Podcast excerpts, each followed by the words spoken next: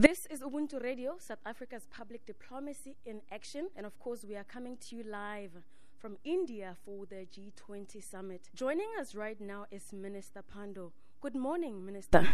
Uh, good morning. Uh, great to be on Ubuntu Radio. Minister, what is South Africa's role within the G20? Well, uh, South Africa is one of the emerging market countries that are part of this uh, G20 group, the group of 20. Um, in terms just of its uh, beginning, uh, in the past, it was the wealthiest countries uh, that came together on a regular uh, basis as the G8 at the time, and eventually it became G7. And these are the seven wealthiest countries in the world uh, that discuss essentially uh, economic matters. It was felt for many years that G7 didn't truly represent uh, the uh, countries of the world, the people of the world, in that uh, those from the developing parts of the world were excluded, as G7 was essentially the wealthiest countries.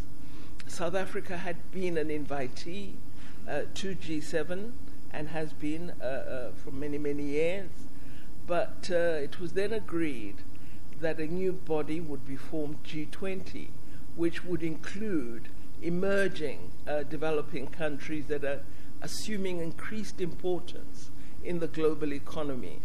And these would be Brazil, uh, India, as well as China, of course, as a large, large uh, part of the uh, global economy. The emerging countries also included South Africa, which was regarded as a, a very important emerging economy on the African continent.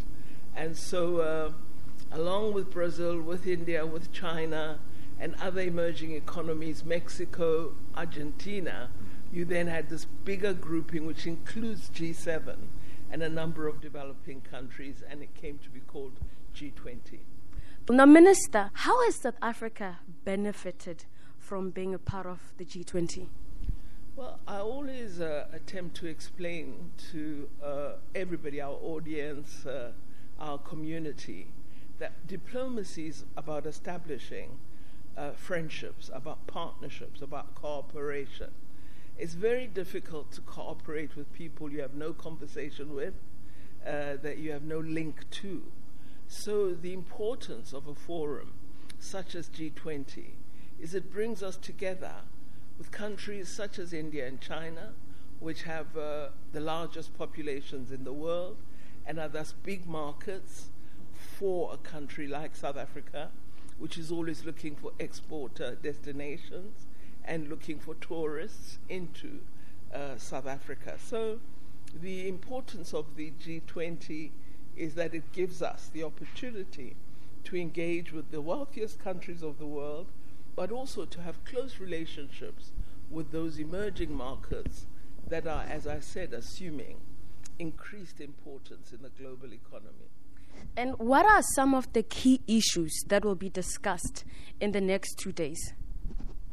This year, uh, what is really fascinating about the G20 is it's occurring in September.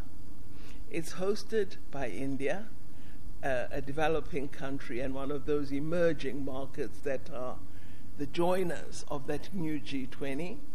But also, within this month of September, we are heading to the UN General Assembly, where there are a number of important uh, themes that will be deliberated upon.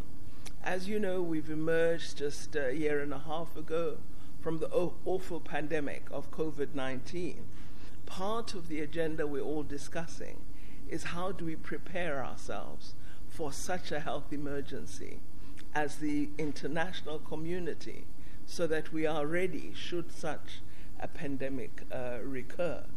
So, the health and preparedness for health emergencies is a key uh, topical issue.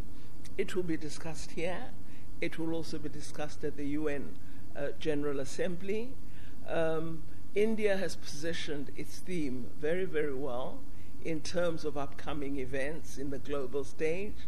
Uh, so, One Earth uh, one humanity and uh, essentially a world all of us share. this is the focus that India has brought to bear on the G20 uh, deliberations. As we debate here, we will also be anticipating uh, the COP28, the climate change conference in the UAE uh, in November this year. So, again, I think G20 has become a preparatory uh, uh, platform for exchanging ideas on matters that we will take to the most important global fora. Of course, United Nations being the premier one, and uh, the climate change, the COP uh, uh, conference, the Conference of the Parties, uh, 28, uh, being another very, very important uh, opportunity for the world to talk about the key issues of how do we protect ourselves from the effects of climate change? How do we work together as one global community to address this emerging and very, very worrying uh, uh, matter uh, of climate change? Uh, how do we address uh, world health? How do we repair our economies? All of these are important subjects. And of course, uh, key among the concerns um, is the worry of the Secretary General of the United Nations that because of COVID 19, because of inadequate financing, we've missed steps in terms of the goals of the Sustainable Development Goals. The targets have not been met. What should we do as the world community to catch up? Uh, we begin the conversation here. We'll continue it in the UN and take it into other fora. India has made a call for the African Union to become a permanent member of the G20. What are your views regarding that? I'm really thrilled uh, that it was South Africa that first proposed uh, that the uh, AU should be part of G20 uh, deliberations. And now that it's very, very close to reality, uh, that it's not just an invitee, but will be a permanent part of G20, I think this is wonderful. All uh, the G7 members have affirmed uh, this idea of the African Union being a permanent part of G20. I think President Biden was one of the first of the leaders uh, uh, to uh, confirm uh, their support for this, and every other member of the G20 is essentially supportive. Well, I think it offers a real opportunity for the African Union to ensure that it is able to table our agenda, Agenda 2063, on the global stage and ensure that in addition uh, to other fora in which we participate, in this important one of the G20, where we largely discuss economic and development matters, that here we come with clear proposals and ideas on what we believe should be done as uh, the African Union. So it's an opportunity to table our issues, ensure they're taken up, and have our issues becoming part of the conclusions of the G20. Now, coming back to the G20, Minister, what will your desired outcome be? What I'm hoping for is that um, increasingly on international uh, deliberations, we should achieve a sense of coherence and global coordination. I think sometimes there are too many ideas out there, all existing in different fora, and we need to have places where we tie all these issues together.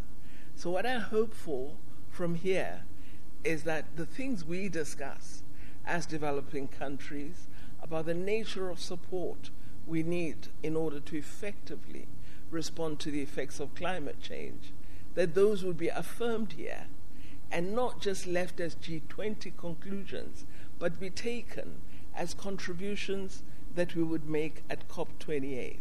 If we can achieve that level of coherence and agreement on a common platform of action, on a set of shared goals and obligations, I believe we'd have done very, very well.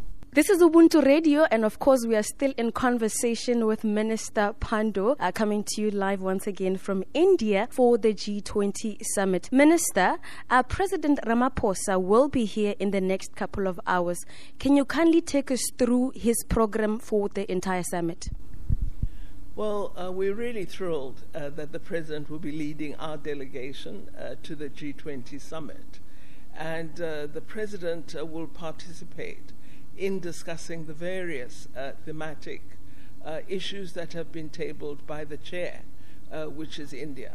President will be joining his peers, uh, and in fact, uh, we are overwhelmed uh, by the number of requests for bilateral meetings with President Ramaphosa.